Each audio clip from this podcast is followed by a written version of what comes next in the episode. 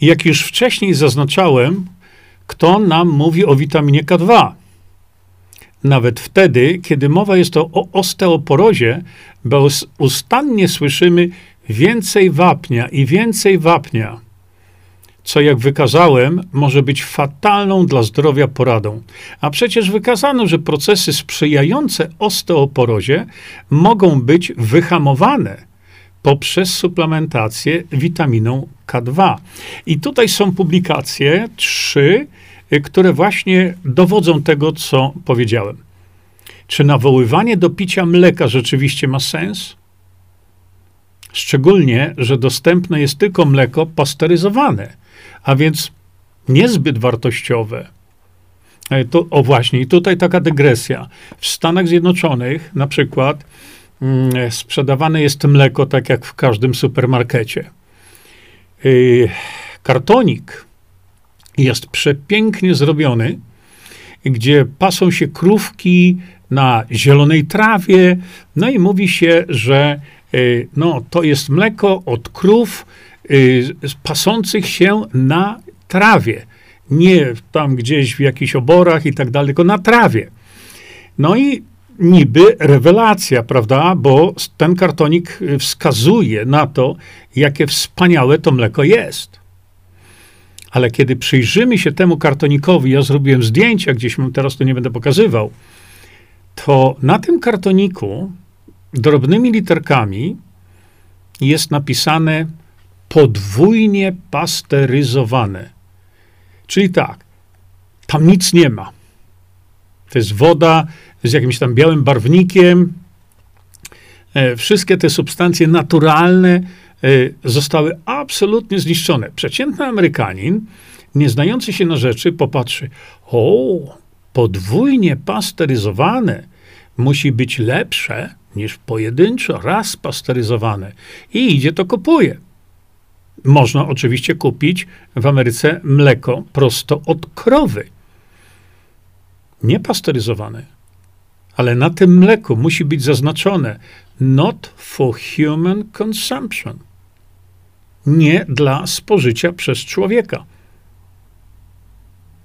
To samo dotyczy śmietany. Śmietany wspaniałej, fajnej, takiej gęstej. Od krowy, nie?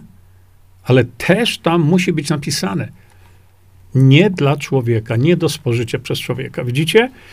Tak to właśnie jest z tym mlekiem. I teraz wracam y, znowu, bo przecież y, krowa nie produkuje mleka pasteryzowanego.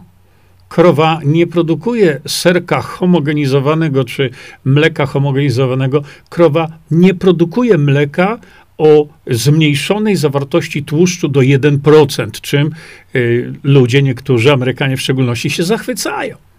Mniej tłuszczu, a więc zdrowe. Tak wywalono lu ludziom w głowach przez następne, przez poprzednie pięćdziesiąt lat. No i wracamy. Jak już widzimy, zwiększona ilość wapnia bez zrównoważenia, w cudzysłowie oczywiście, witaminą K dwa może nasze zdrowie pogorszyć. A więc może picie mleka nie ma sensu, jeśli chcemy zapobiegać osteoporozie. Szczególnie, że wcześniej cytowane badania to potwierdzają. Dlaczego w Japonii, i to tylko wschodniej Japonii, gdzie mleka pije się mało, jak również spożywa się mało innych produktów zawierających wapń, zachorowalność na osteoporozę jest znacznie niższa. Dlatego, że faszerowanie się wapniem nie jest najważniejszym czynnikiem w zapobieganiu osteoporozie. Dlaczego akurat Japończycy? Dlatego, że w kuchni wschodniojapońskiej stosuje się duże ilości natto. Co to jest natto? Jest to specjalnie fermentowana soja. To jest bardzo ważne. Specjalnie fermentowana soja.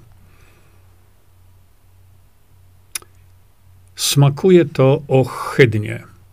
Zapach ma jak stary i mocno używany, jeszcze wilgotny od środka gumowiec, ale ta strawa jest niezwykle bogata w naturalną witaminę K dwa i to w wersji M K siedem. Smacznego. Może dla Europejczyka jest to kulinarnym wyzwaniem, ale dla kobiet japońskich jest prawdziwym zbawieniem. W tych regionach, gdzie spożywa się duże ilości natto, w sposób wyraźny stwierdza się zmniejszoną ilość złamań kości. No i tutaj jest odpowiednia, prawda, tu w tekście e, publikacja dowodząca tego, czy potwierdzająca to. Wszystko to piękne, ale jak to natto jeść? Nie jest tak źle. Są już na rynku suplementy zawierające witaminę K dwa M K siedem, których działanie jest takie samo, jak M K siedem zawartej w natto. Oczywiście, jeszcze raz powiadam, to jest osiem lat temu pisane. No i tutaj jest następna y, publikacja właśnie dotycząca tego, czy to już wszystkie zalety witaminy K dwa M K siedem. Ale skąd?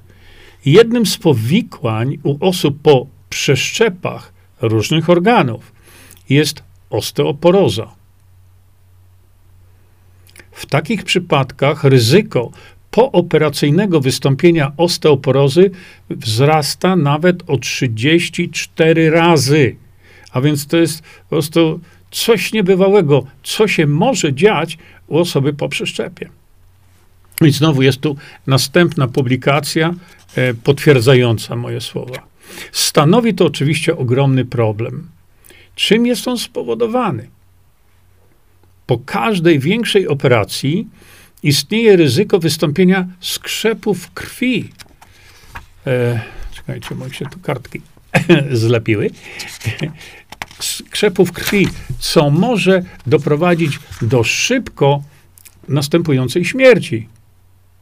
Jeśli taki skrzep zostanie uwolniony i utkwi w tętnicy, doprowadzającej na przykład krew do serca, do mózgu, do płuc, śmierć następuje natychmiast. Żeby temu zapobiec, chorzy dostają preparaty rozrzedzające krew. Najczęściej jest to heparyna, a ace, y, acenokumarol lub kumadin, co jest nazwą handlową oczywiście. Natomiast jest to substancja nazywana warfarin. Powoduje ona zatrzymanie działania witaminy K jeden, która, jak wiemy, odgrywa główną rolę w krzepięciu krwi. Z tego też powodu mówi się pacjentom, żeby nie spożywali warzyw liściastych bogatych w witaminę K jeden, bo w tym przypadku nie chcemy mieć akurat tej witaminy. Mowa o K jeden. Niestety warfarin zatrzymuje również działanie witaminy K dwa ze wszystkimi konsekwencjami jej niedoboru, które już częściowo poznaliśmy. Dlatego pacjenci biorący lek na rozrzedzenie krwi muszą być świadomi tego, że powodują one zaburzenie działania witaminy K dwa. A co za tym idzie, sprzyjają powstaniu stwardnienia tętnic i wystąpienia zawałów, co już teraz wiemy. Osteoporoza ma szeroko otwarte drzwi do jej rozwoju. Z tego między innymi powodu pacjenci biorący warfarin i inne e, substancje hamujące działanie witamin K nie mogą brać ich zbyt długo. A przecież są ludzie, którzy biorą to latami. I tutaj dochodzimy do bardzo ciekawego zjawiska. Widzimy, że w przypadku, kiedy zależy nam na tym, aby utrzymać krew na odpowiednim poziomie jej gęstości, nie powinniśmy brać żadnej witaminy K.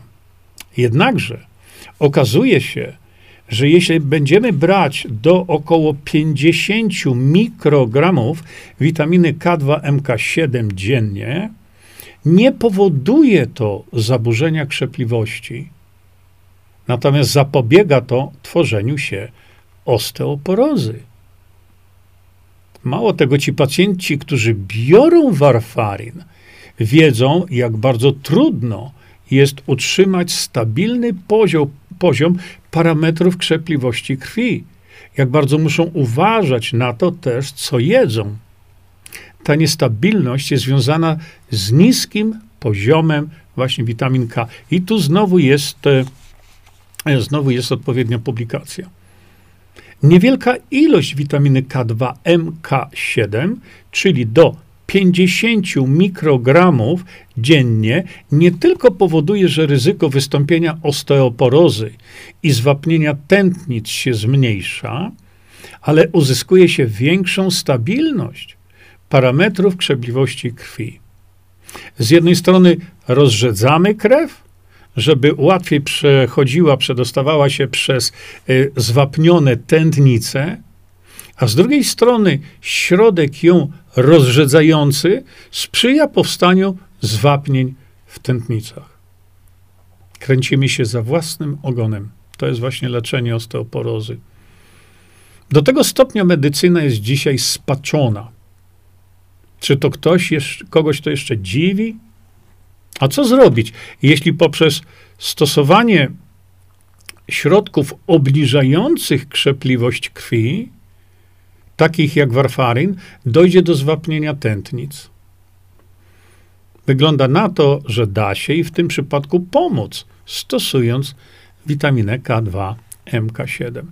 No i tutaj jest odpowiednia też publikacja, na którą się powołuje właśnie e, mówiąc te słowa.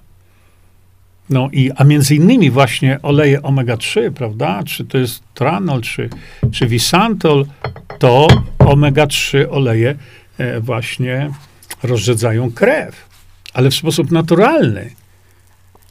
Trzeba tylko monitorować właśnie parametry e, krzepliwości krwi i, i wtedy można m, zastosować oleje omega trzy, e, które są i w tranolu, i które są w visantolu, i wtedy można, y, czekajcie, bo może wam pokażę, bo to zaraz się ktoś będzie pytał, gdzie to, co to.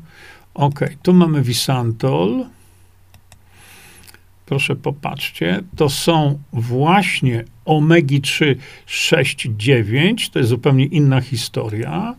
Tutaj macie specjalnego rodzaju, to nie jest w, z kapsułki z apteki, specjalny rodzaj omega trzy sześć dziewięć, ale przepraszam, omega trzy, dlatego ktoś to słusznie mi głowę zmył, że nie mówię o tym.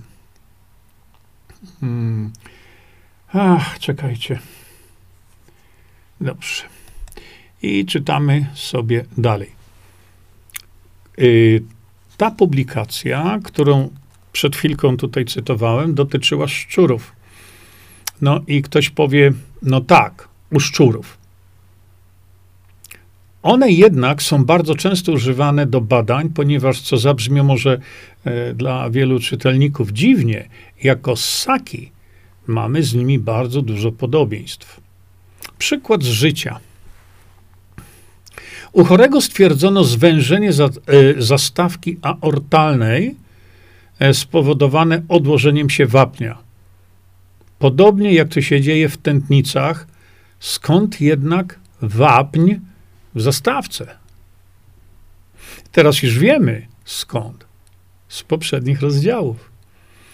Jest to zastawka w sercu, przez którą serce wypycha krew do całego układu krwionośnego. Pierwszym elementem takiego układu jest nasza największa tętnica, czyli aorta.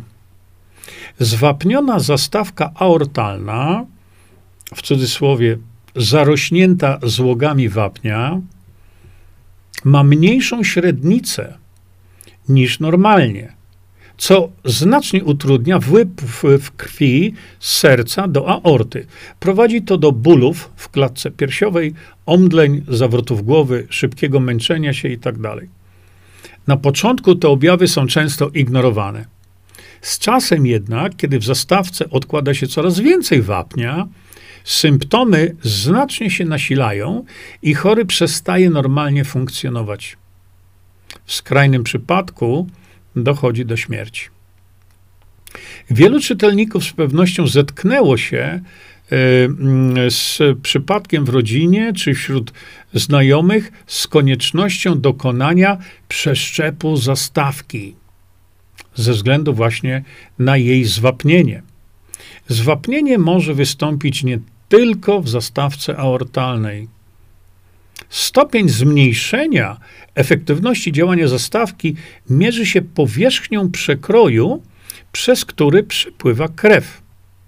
W warunkach normalnych jest to około trzy centymetry kwadratowe, ale u wyżej wymienionego chorego przekrój ten wynosił zaledwie jeden przecinek sześć centymetra kwadratowego. Pomimo wielu starań nie udało się opracować leku, który skutecznie usuwałby te złogi wapnia, a jednocześnie nie miałby skutków ubocznych.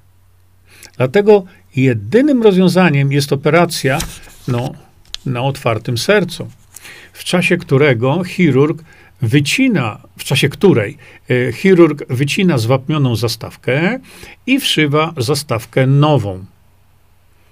Jeśli obędzie się bez komplikacji i pacjent przeżyje, to mimo to skazany będziesz do końca życia brać leki, głównie immunosupresyjne. Będzie to konieczne, żeby organizm nie odrzucił przeszczepu, żeby krew była o odpowiednich parametrach krzepnięcia i tak dalej. Każda operacja na sercu, bez względu na zastosowaną technikę dostępu do zastawki, jest przedsięwzięciem ryzykownym, ale czasami jedynym. To znaczy jedynym, jakie stosują lekarze, chirurdzy. Takie też wyżej opisanemu choremu rozwiązanie zaproponowano. Pamiętajmy, że zwapnienie tętnic może był, można było usunąć u szczurów. Wyżej wymieniony chory nie był szczurem. Był emerytowanym dentystą, miał na imię Sam, miał sześćdziesiąt dziewięć lat i miał też szczęście. Zacznijmy od szczęścia. Trzeba mieć wielkie szczęście, niebywałe, żeby trafić na lekarza, który dogłębnie rozumie prawdziwe znaczenie zdrowego odżywiania, czy też naprawdę zna działania witamin.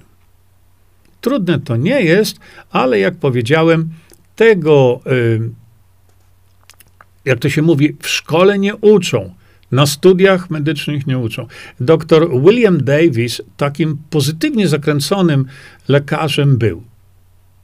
Efekt jego leczenia to jest witamina D, K dwa i tak dalej. Po dziesięciu miesiącach powierzchnia, przez którą przepływała e, krew, już ta krew mogła przepływać. Wynosiła powierzchnia prawie trzy centymetry kwadratowe, dwa przecinek dziewięć. Innymi słowy, jego zastawka powróciła do stanu normalnego. Warto było spróbować odpowiedniej, rozumnej, mądrej suplementacji. Strach pomyśleć, co by było, gdyby zastosowanie tanich, wszędzie osiągalnych kilku witamin spowodowało, że niepotrzebne byłyby bypassy, przeszczepy serca, przeszczepy zastawek, nie byłoby miażdżycy. Kogo by teraz strach obleciał?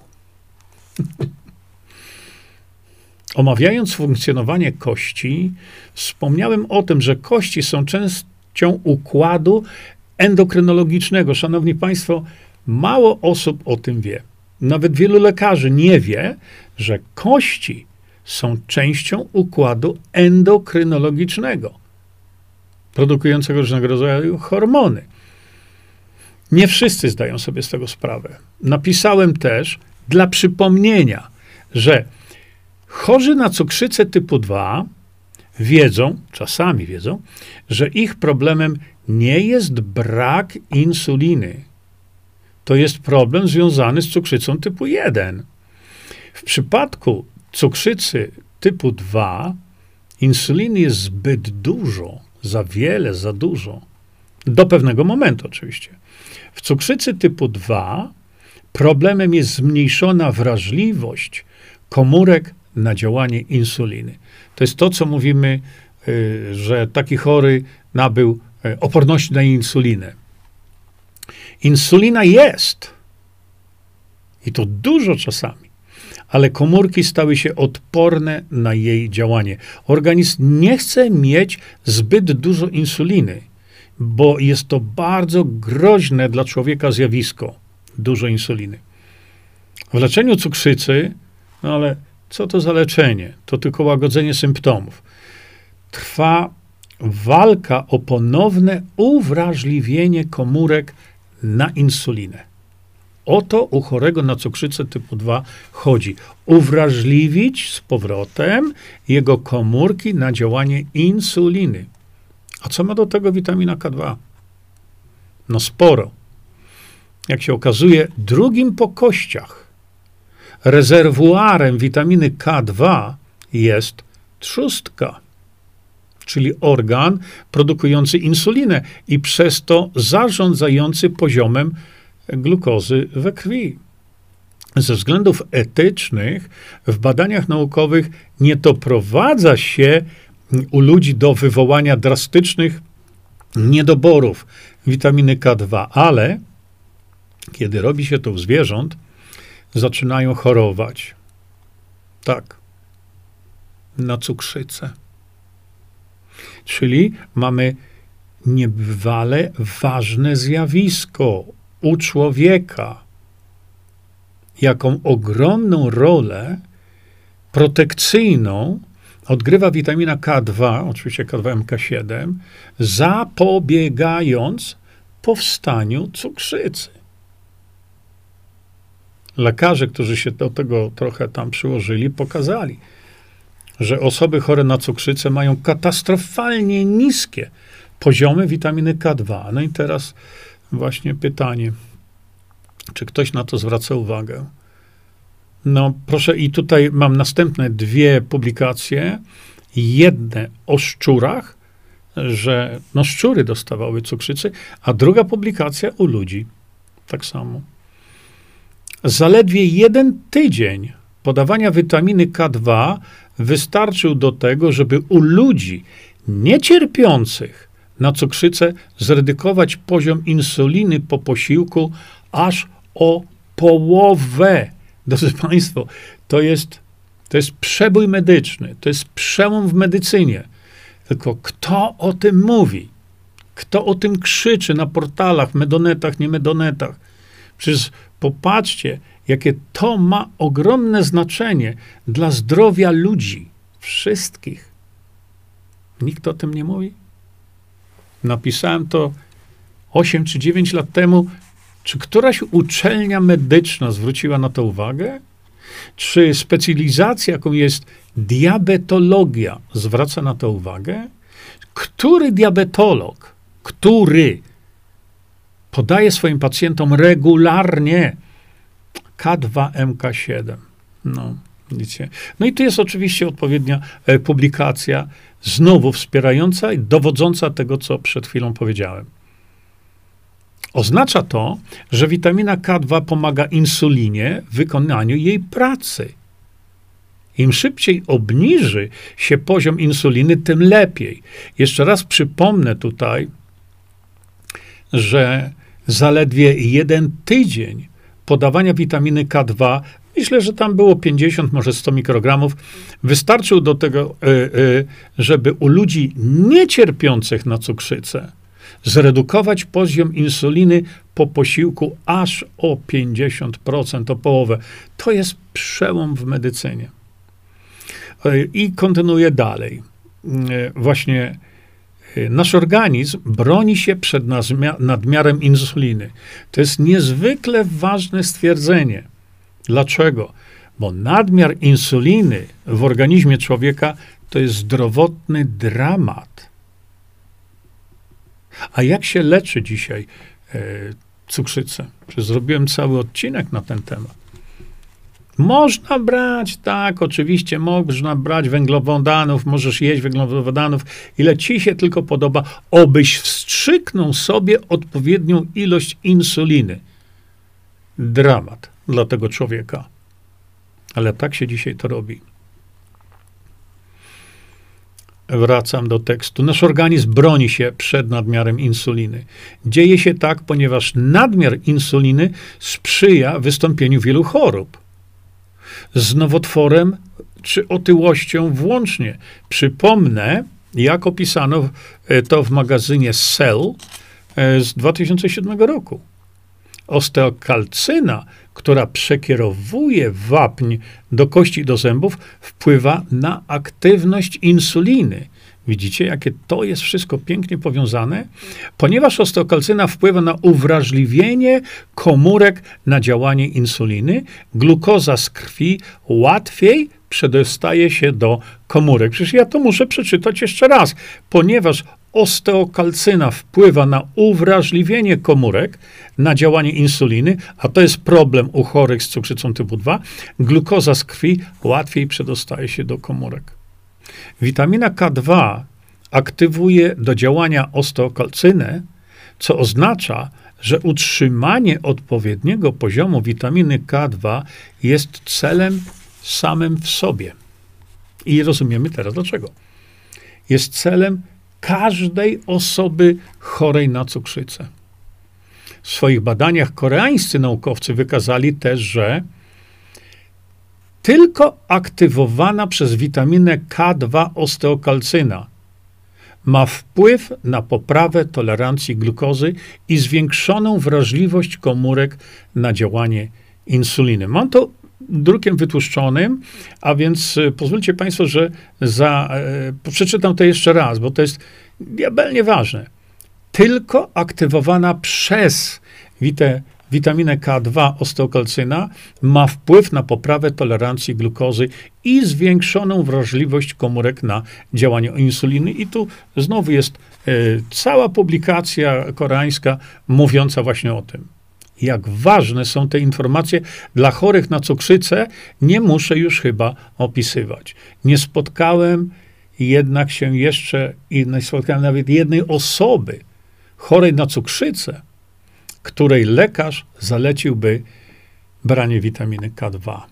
No dlaczego? Jeżeli rozumiemy te proste mechanizmy działania, przecież widzicie, ja to czytam państwu, wielu z was w ogóle nie jest lekarzem, ani tam biologiem. To, to jest tak proste. I my to rozumiemy. Dlaczego nie jest to stosowane przez lekarzy? Szczególnie diabetologów. Patrzę na zegarek jeszcze tutaj. Witamina K dwa ma również wpływ na reumatoidalne zapalenie stawów. Ale to będzie przedmiotem naszego następnego rozdziału.